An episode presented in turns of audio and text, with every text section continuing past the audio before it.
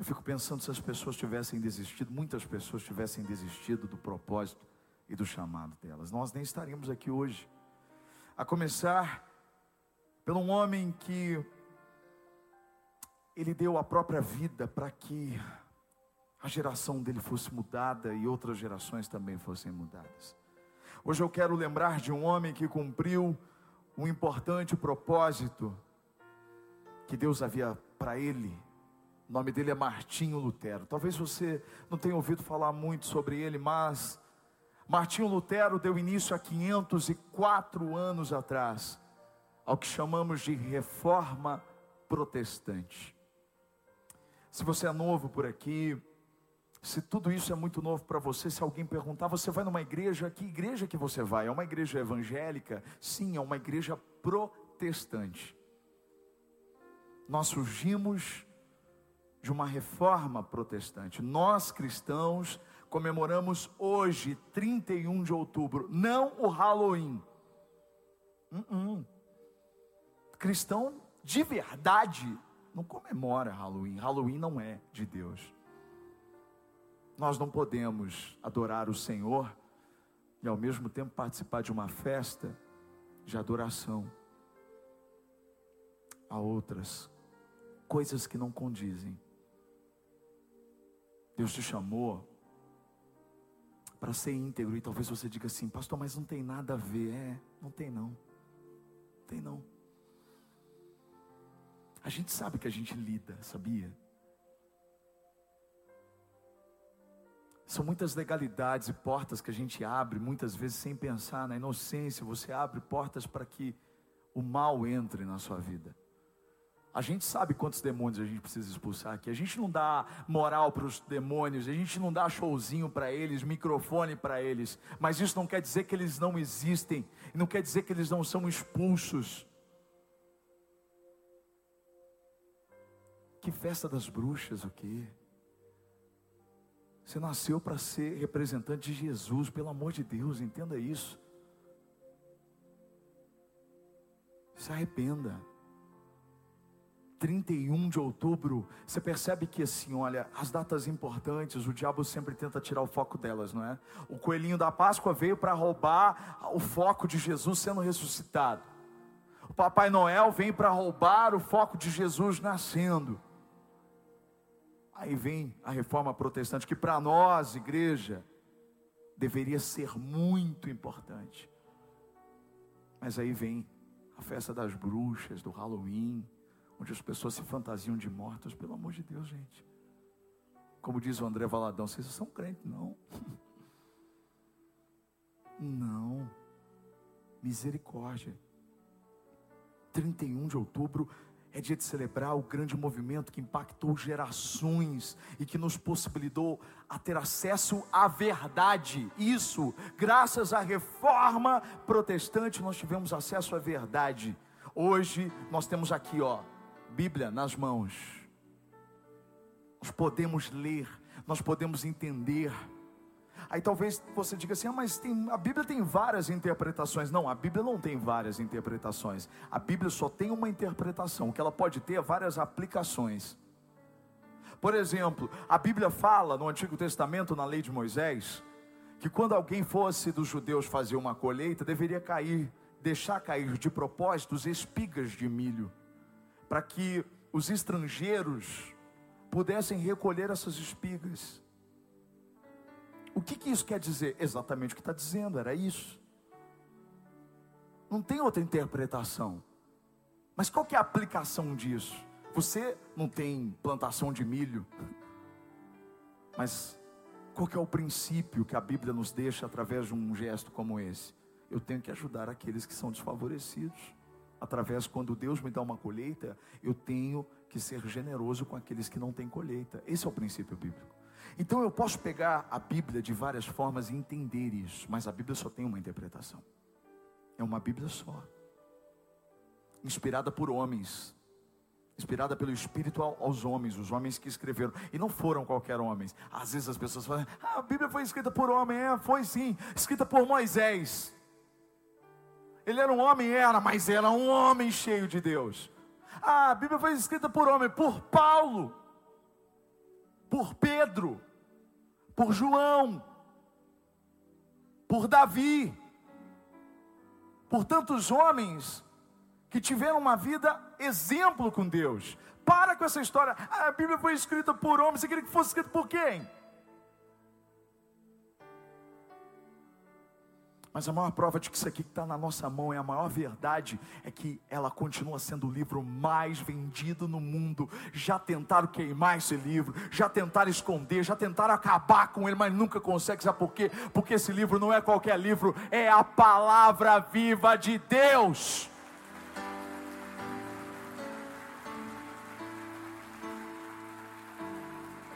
Agora dá para você acreditar que na época de Lutero nem todos tinham acesso à Bíblia. Eu estou falando da igreja. Porções da Bíblia eram lidas. Para você ter uma ideia, Lutero era um monge, um padre. Ele não conhecia a Bíblia completamente. Mas por providência de Deus, ele estava numa biblioteca fazendo as suas pesquisas, estudando, de repente ele abre uma, uma sessão e ele encontra um exemplar da Bíblia, ele começa a ler a Bíblia. E ele leu um versículo que mudou a história da vida dele e a história de tantas outras pessoas. Ele encontrou uma chave que abriu corações e mentes. É por isso que em 1517, Martinho Lutero ele se indignou com a exploração financeira da fé na sua época. E ele afixou nas portas da igreja do castelo de Wittenberg, na Alemanha, 95 teses que reafirmavam aquilo que estava unicamente na Bíblia e dava ali início o que chamamos de reforma protestante. Sabe qual foi o versículo que ele leu e que mudou a história dele, mudou a história da igreja? Está em Romanos capítulo 1, verso 17. Diz assim o texto que Paulo escreveu: Porque no Evangelho é revelada a justiça de Deus, uma justiça que do princípio ao fim é pela fé, e como está escrito, o justo viverá pela fé. Uau! Tudo começa quando Lutero descobre, através do Espírito Santo, que a Bíblia já dizia que nem todo mundo tinha acesso. E quando você não tem acesso a essa verdade, você é enganado. É por isso que aqui você tem que aprender sobre essa palavra, porque se você aprender sobre essa palavra, ninguém te engana mais. Ninguém te engana. E ele entendeu, através desse único versículo que diz: o Evangelho. O que é o Evangelho? O Evangelho são as boas novas, é a obra, é a vida de Jesus, tudo que Jesus ensinou. Os Evangelhos de Mateus, de Marcos, de Lucas e de João. A Bíblia está dizendo que no Evangelho é revelada a justiça de Deus, uma justiça que do começo até o fim é pela fé. Então o que, que ele descobriu? Ele descobriu que a salvação era pela fé, somente pela fé. Hoje isso pode soar estranho para você, mas na época, você que estudou história, você vai lembrar que naquela época existia o que chamava indulgência. As pessoas tinham que pagar para serem perdoadas de seus pecados. Então só os ricos eram perdoados? Porque as pessoas não tinham acesso à Bíblia. Mas o dia que esse homem leu esse versículo, a vida dele foi transformada, e não apenas a vida dele, mas todas as vidas em volta dele, e a igreja surgiu, porque Lutero não queria criar uma outra igreja. Lutero queria que Roma reconhecesse que era hora de voltar para o centro do negócio, de voltar para a igreja aos moldes de Atos dos Apóstolos, uma igreja simples pautada no Evangelho. E por isso, Lutero escreveu essas 95 teses que são resumidas, e agora é muito importante porque se você se diz uma pessoa crente em Jesus, que, que participa dessa igreja, você precisa saber qual é a origem das igrejas evangélicas. Talvez você pense assim, poxa, mas tem muita igreja, sim, tem muita igreja evangélica que precisa também passar pela reforma. Porque está fazendo a mesma coisa. Não, gente. Nós precisamos entender a simplicidade do Evangelho. É por isso que as cinco solas resumem as 95 teses. O que são essas cinco solas? O que, significa sola? No latim é somente, apenas. A primeira sola é sola fide, que significa somente a fé. Somente a fé. Lutero estava chamando a igreja a viver apenas pela fé. É entender que não é a sua obra que vai te salvar. Não é o que você faz pelos pobres na rua, isso é consequência de uma vida entregue a Jesus. É uma fé que não é morta, mas isso não vai te salvar. Você não tem um coração bonzinho, ninguém tem.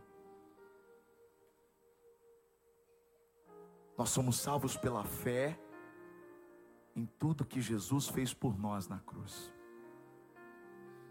A nossa fé não está em nós, a nossa fé não está numa instituição, numa placa de igreja.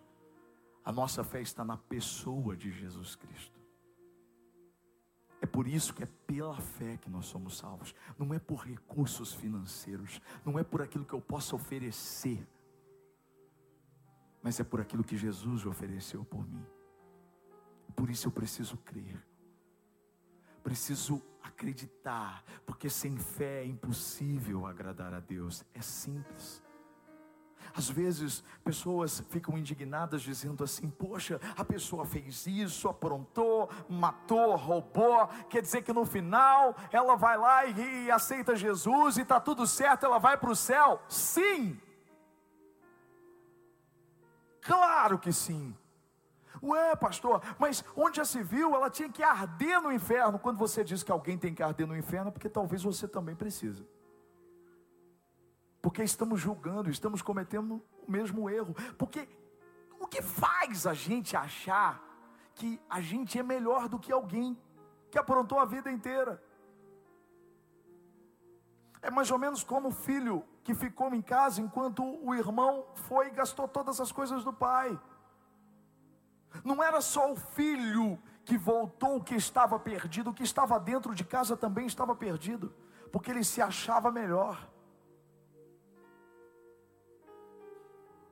Deixa eu dizer uma coisa para você. Não é por obras, é por fé.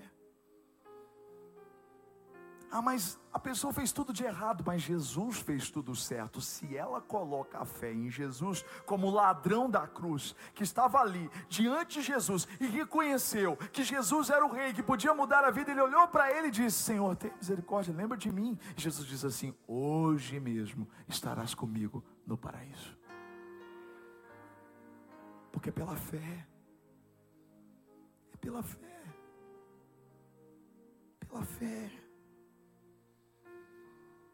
Segunda sola, sola a escritura, ou seja, somente a escritura. E deixa eu dizer uma coisa para você, o que Lutero estava chamando a atenção da igreja é que só a palavra de Deus já basta. Ela é suficiente, ela tem autoridade suficiente para guiar a nossa vida.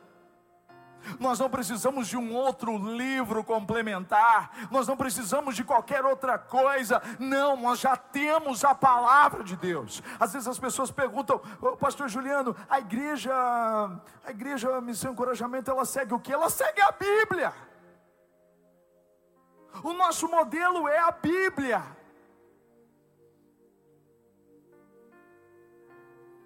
Eu sei que a gente precisa de reforma de novo, irmãos. Tem gente acreditando em tanta outra coisa. e às vezes está dentro da igreja evangélica, mas que acredita muito mais numa profecia falsa do que na própria palavra de Deus. Veja bem, ei, deixa eu dizer uma coisa para você: eu creio muito nos dons do Espírito.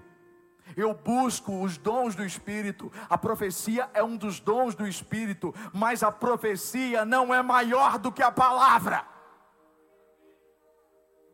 Quantas pessoas chegam aqui nessa igreja machucadas, decepcionadas, por quê? Porque foram iludidas por uma profecia falsa.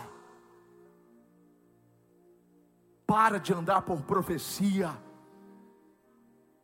A maior de todas as profecias está aqui, ó. Deus já disse, está escrito aqui. Está escrito aqui. É essa palavra. Quando você conhece essa palavra, irmão, acabou, acabou, acabou. Sabe por que, que o povo é enganado? Porque falta conhecimento. Esses dias eu vi um vídeo muito triste aqui em São Carlos, de uma pessoa que veio de fora e ela foi reunir umas pessoas. Um evento que teve, não dá nem para chamar aquilo de culto. Eu vi o vídeo. Pessoa, a cantora, começou a dizer: Ó, oh, estou sentindo aqui uma coisa. Tem alguém aqui que vai dar cem reais. Não, tem mais aqui, tem mais, tem mais, tem mais. E ela foi chamando as pessoas. Daqui a pouco chama quem vai dar 50, daqui a pouco chama quem vai dar 30. Subiu uma mulher e disse assim: tira tudo que você tem na bolsa. Sabe o que é triste, irmãos?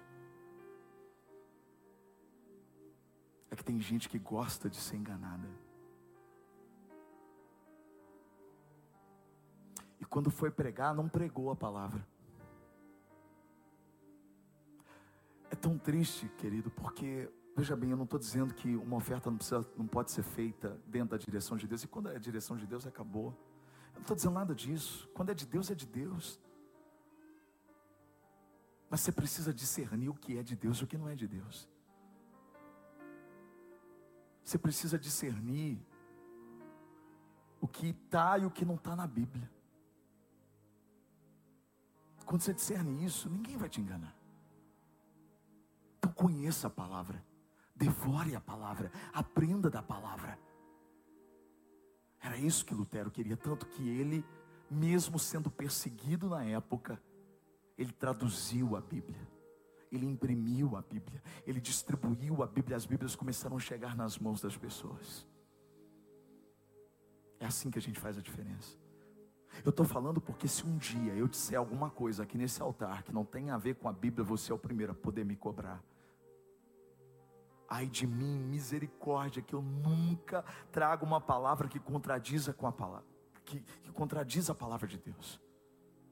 Eu não estou aqui para denunciar, para julgar as pessoas e dizer, não, meu papel não é esse, mas eu estou aqui como um pastor que tem que cuidar das suas ovelhas e dizer, ei, você precisa entender qual é a verdade.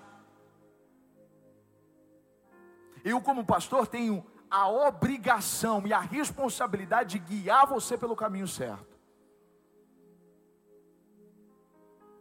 Somente a Escritura, somente a palavra.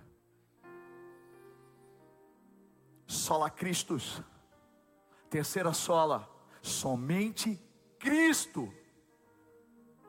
O que Lutero estava dizendo para aquela época vale para hoje. Nós não temos outro intermediador entre nós e Deus que não seja Cristo, é só Ele.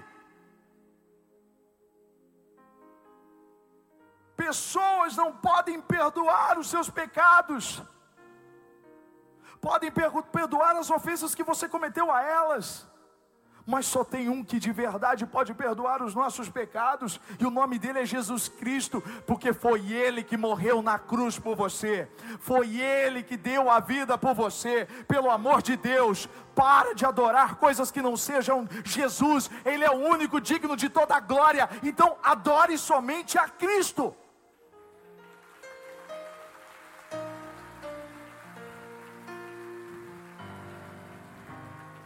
Quando você entende isso, filho.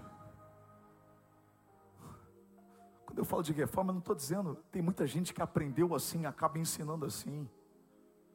Mas muitas vezes, às vezes, pessoas que vêm de outra igreja, elas, elas chegam aqui e elas chegam assim: oh, Pastor, eu posso fazer tal coisa? Pastor, eu posso então trocar o carro? Pelo amor de Deus, quem sou eu para dizer para você se vai trocar o carro ou não? O que acontece é que muitas vezes tem muito líder que quer, na verdade, manter a pessoa presa, então eles dizem assim: você precisa me dizer tudo que você vai fazer. Não, filho, eu não sou o seu salvador, eu sou só aquele que te leva até o seu salvador, que é Jesus Cristo. Eu te ensino ele, mas quando você entende quem é Jesus, você sabe que você pode clamar pelo Espírito Santo, e é ele que vai dizer o que você deve e o que você não deve fazer. Chama Jesus para dentro da sua casa.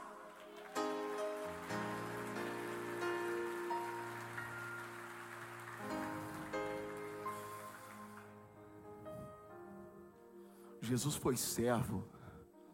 Liderança tem a ver com servir. Não é sentar numa cadeira e dizer, beija minha mão. Uh -uh. Jesus pegou a toalha e lavou com a bacia os pés dos seus discípulos. Jesus é o caminho, a verdade e a vida. Ninguém vai ao Pai senão por Ele. Sola gratia. Quarta sola, somente pela graça. Meu Deus. Às vezes as pessoas estão tão acostumadas ao fazer, fazer, fazer. Eu não estou dizendo que você não deve. O fazer é consequência. Mas deixa eu dizer uma coisa: se não fosse a graça de Deus na nossa vida, a gente precisa tanto da graça de Deus para tudo graça, porque é pela graça que nós temos acesso ao Pai. É pela graça, o que, é graça? É favor imerecido, ou seja, eu não merecia, mas pela graça do Senhor, pelo favor dEle, pelo benefício dEle, mesmo eu tendo meus pensamentos ruins, mesmo eu errando com as minhas atitudes, mesmo eu falhando como alguém que peca, eu sei que pela graça eu tenho acesso ao meu Senhor pela graça nós mantemos todas as coisas. Para de bater no peito e dizer, eu faço. Não, não, não, deixa eu dizer uma coisa para você. Se não fosse a graça de Deus, nem da cama você levantaria, filho. Nós dependemos da graça do Senhor para viver, nós dependemos da graça para tudo, ainda mais para a igreja. Quando as pessoas falam o que está acontecendo com a missão, encorajamento, eu só digo uma coisa: é a graça de Deus. Não adianta construir. Não adianta, a minha igreja tem luz e acho que é as luzes que estão atraindo. Coloca a luz da sua igreja e vê se vai atrair. Se você confia na luz.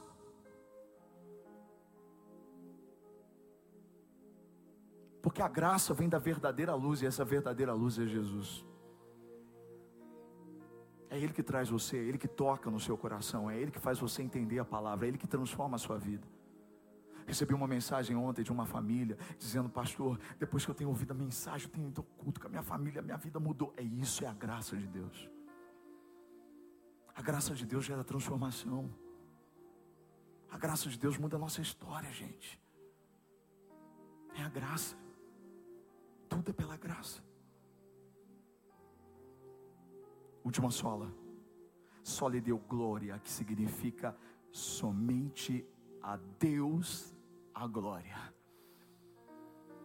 A igreja precisa voltar a dar a glória somente a Deus. Como eu tenho dito, tenho nós não somos celebridades. Um mundo gospel, podre. Não existe celebridade. Existem servos. Porque a glória tem que ser para Deus. Chega de dar glória para os homens. Chega de dar glória para as instituições. É hora de voltar o seu foco simplesmente para Deus.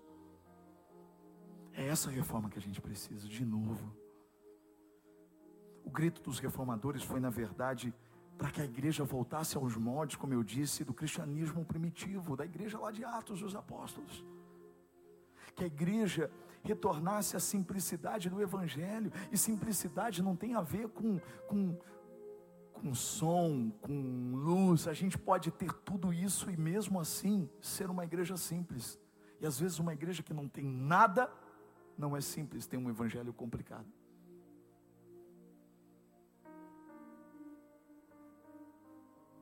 Simplicidade não tem a ver com, com dinheiro.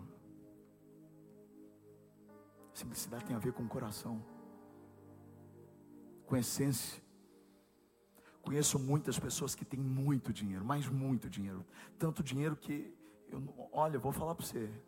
Você fica até, fala, meu Deus, é muito dinheiro. Mas são tão simples. São tão simples. Mas eu conheço gente que não tem dinheiro nenhum. Você conhece? Mas pensa numa pessoa complicada. Que se acha a última, a última bolachinha do pacote. A igreja precisa ser simples na essência. É isso que Lutero tanto queria que a igreja vivesse apenas pela fé, que a igreja vivesse apenas na Escritura, que a igreja vivesse apenas em Cristo, que a igreja vivesse apenas a graça, que a igreja vivesse apenas para a glória de Deus. Agora você já sabe o que é reforma protestante.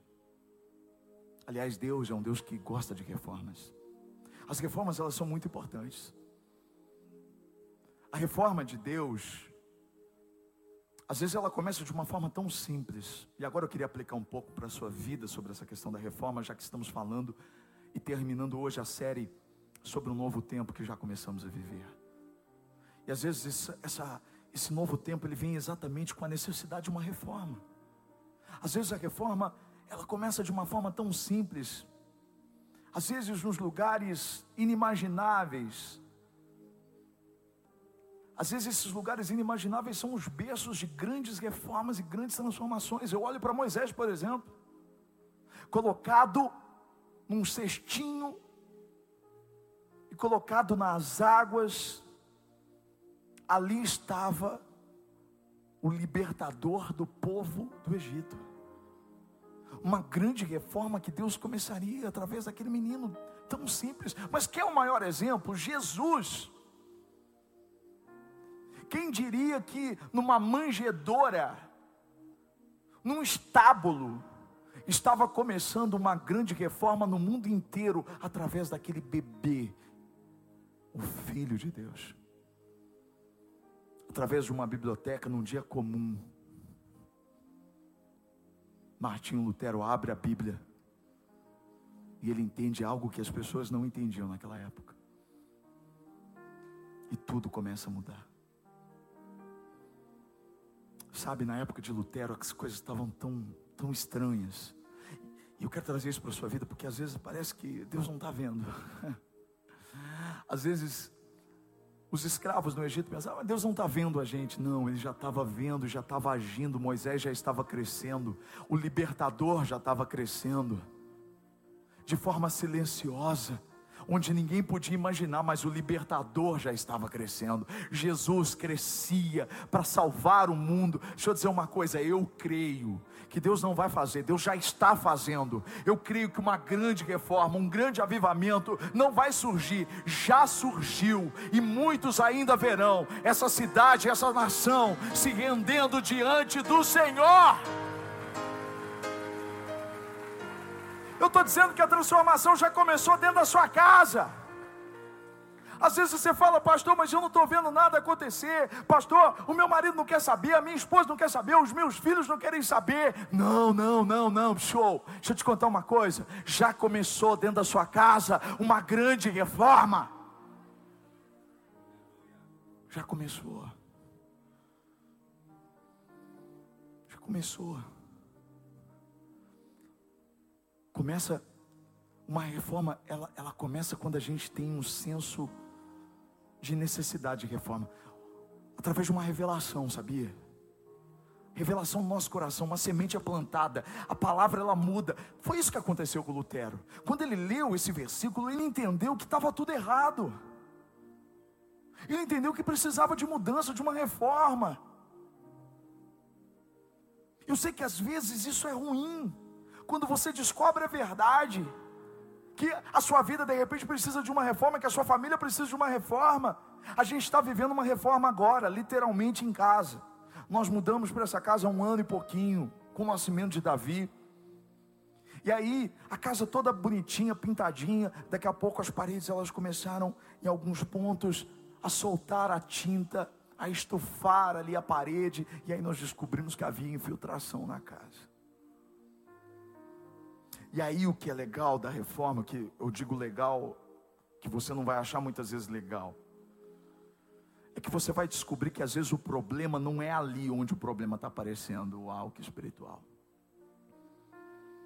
Às vezes você vai ter que descobrir onde é que está surgindo esse problema.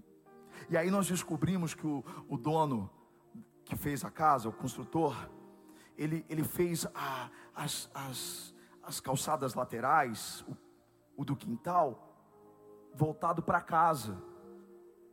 Então chovia, entrava pouquinho, de pouquinho em pouquinho, porque é assim que acontece. Aí eu tinha duas opções: fingir que nada estava acontecendo, coloco um móvel na frente, uma cortina, eu não vejo. Agora não é porque você não vê ou finge que não vê, que a sua vida não precisa de uma reforma. Você pode ignorar o tempo que você quiser. Mas quanto mais tempo você demora, mais coisas são comprometidas. Então nós chegamos à conclusão: quebra tudo. Quebra tudo, quebra tudo. Para falar a verdade, a gente nem começou a mexer nas paredes que estão com infiltração. Nós começamos a mexer no quintal, no foco do problema. É por isso que às vezes a pessoa ela vem para a igreja, ela diz assim, pastor, mas a minha vida, eu vim ainda, estou sofrendo com isso aqui. É porque você não sabe que isso aqui foi por causa disso aqui. E Deus, antes de resolver aqui, Ele está resolvendo aqui. Meu Deus, tem alguém que pegou essa palavra.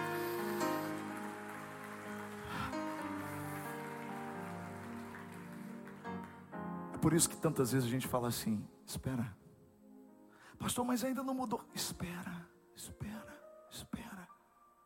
Deus está transformando seu coração primeiro. Deus está mexendo em outras coisas primeiro. Então você ou ignora e finge que não está acontecendo e nunca vai ter o seu problema resolvido, só aumentando, ou você diz: Não, Senhor, vamos fazer a reforma, me ajuda, me ajuda a quebrar o que precisa ser quebrado. Me ajuda a mudar o que precisa ser mudado. Eu estou aqui, me ajuda. Eu não consigo sozinho. Me ajuda. Porque tem um preço. Só que nenhum preço se compara ao verdadeiro preço que foi pago na cruz por Jesus. Tem desgastes, tem renúncias. Eu não posso usar minha garagem agora, porque, porque a garagem está cheia de cimento, de material. Você entende o que eu estou dizendo? Talvez você vai ter que sentar com as pessoas que você ama, ao invés de ficar ignorando e sentar com essa pessoa. Talvez seja com o seu filho, você está vendo que o seu filho está tá indo para um caminho errado, você está vendo o negócio acontecer, está fingindo que não está vendo. Você vai ter que sentar com ele. Às vezes você vai ter que só orar, que é tudo. Só orar é tudo. Você vai ter que sentar com o seu marido, com a sua esposa. Você vai ter que colocar coisa. Você vai ter que colocar o assunto em pauta. Vai ter que mexer. Mas é reforma. Lutero teve que mexer. Não foi fácil. Era melhor ficar quietinho. Quando ele fala, as coisas pioraram para ele. Foi perseguido, coisas aconteceram. Porque toda vez que alguém decide fazer a vontade de Deus, tem que estar preparado para a oposição. Mas não pensa você que, ah, então eu não vou fazer, eu não vou ter oposição. Oposição você vai ter de qualquer jeito. A reforma começa de dentro para fora. Com confronto. E aí, quando é que você vai começar a reforma? Eu digo uma coisa para você: quando você começa a reforma que Deus está te dizendo que você deve fazer, fica tranquilo, porque ninguém vai parar essa reforma. Quando nós começamos essa igreja, eu tinha ideia do que a gente estava começando. Algumas pessoas diziam: Ah, isso aí não vai durar nada. Porque tudo que Deus começa, porque tudo que Deus está trabalhando, ninguém pode parar. Olha para a igreja de Atos. Olha para a igreja de Atos. Pedro, ele, ele foi chicoteado porque chegaram para ele e falaram: Para de falar de Jesus, para de falar desse homem. E chicotearam ele, colocaram ele na prisão. Ele disse: É melhor agradar a homens ou agradar a Deus? É melhor agradar a homens ou agradar a Deus? E aí, um homem sábio da época, Gamaliel, fariseu, um ancião, ele chama todos os religiosos que estavam ali acusando Pedro e os demais discípulos, os apóstolos, e ele diz algo tremendo, ele diz assim, olha, Atos 5, 38 e 39, ele diz assim, se o propósito ou a atividade deles for de origem humana, fracassará,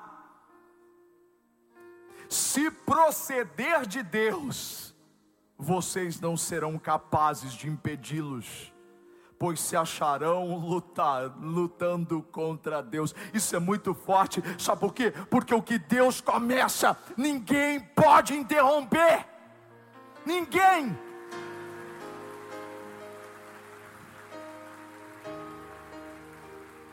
Deus começou uma reforma na sua casa, ninguém vai impedir a sua casa de ser transformada sua família inteira, sua família inteira vai adorar o Senhor com você. Ai, pastor, mas ainda tem vício, pastor, mas tem isso, vai acabar, porque o que Deus começa, Ele termina.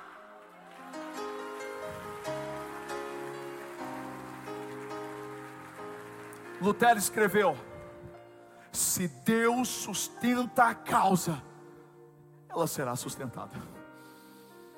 Ele disse: uma masmorra com Cristo é um trono, e um trono sem Cristo é um inferno. A paz, se possível, mas a verdade a qualquer preço. Você não é responsável apenas pelo que diz, mas também pelo que não diz.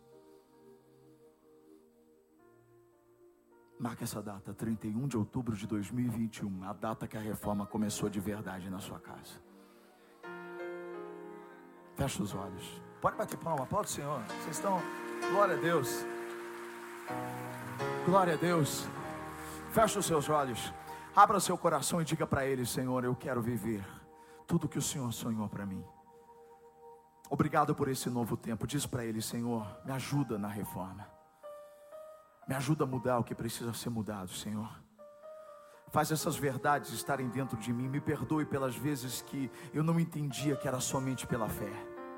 Pelas vezes que eu não entendia que somente a tua escritura, a tua palavra, a tua a Bíblia bastava para mim. Me perdoa, Senhor, quando coloquei pessoas no lugar de Cristo, coloquei objetos no lugar de Cristo. Não, Senhor, me perdoa. Hoje eu entendi que é somente Jesus. Perdoa, Senhor, quando eu não entendi que era pela graça. Perdoa, Senhor, quando eu peguei a glória para mim, eu dei a glória a qualquer outra coisa que não fosse o Senhor. Diga para Ele: pode me transformar, Senhor. Transforma meu coração, Senhor. Transforma minha casa. Transforma para o Senhor me usar. Faça como o Senhor fez com Davi. Davi disse: sonda-me, ó Deus. Vê se há em mim um caminho mau e me conduza pelo caminho certo. Diga para Ele isso hoje. Sonda-me, Senhor,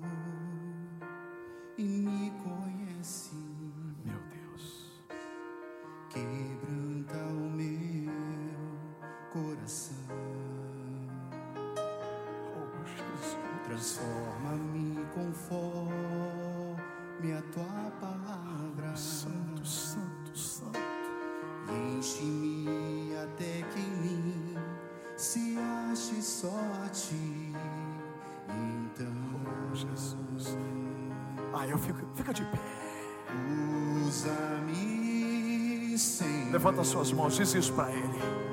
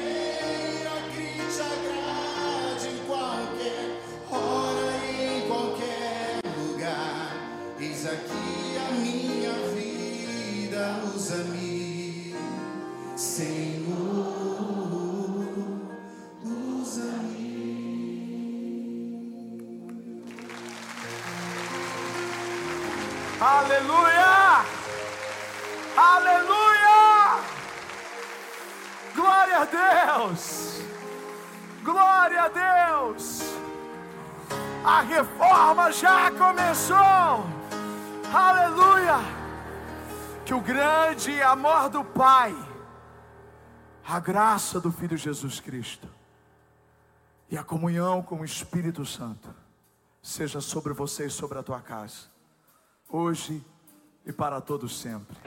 Amém. Amo vocês, amo vocês. Sacente. Aleluia!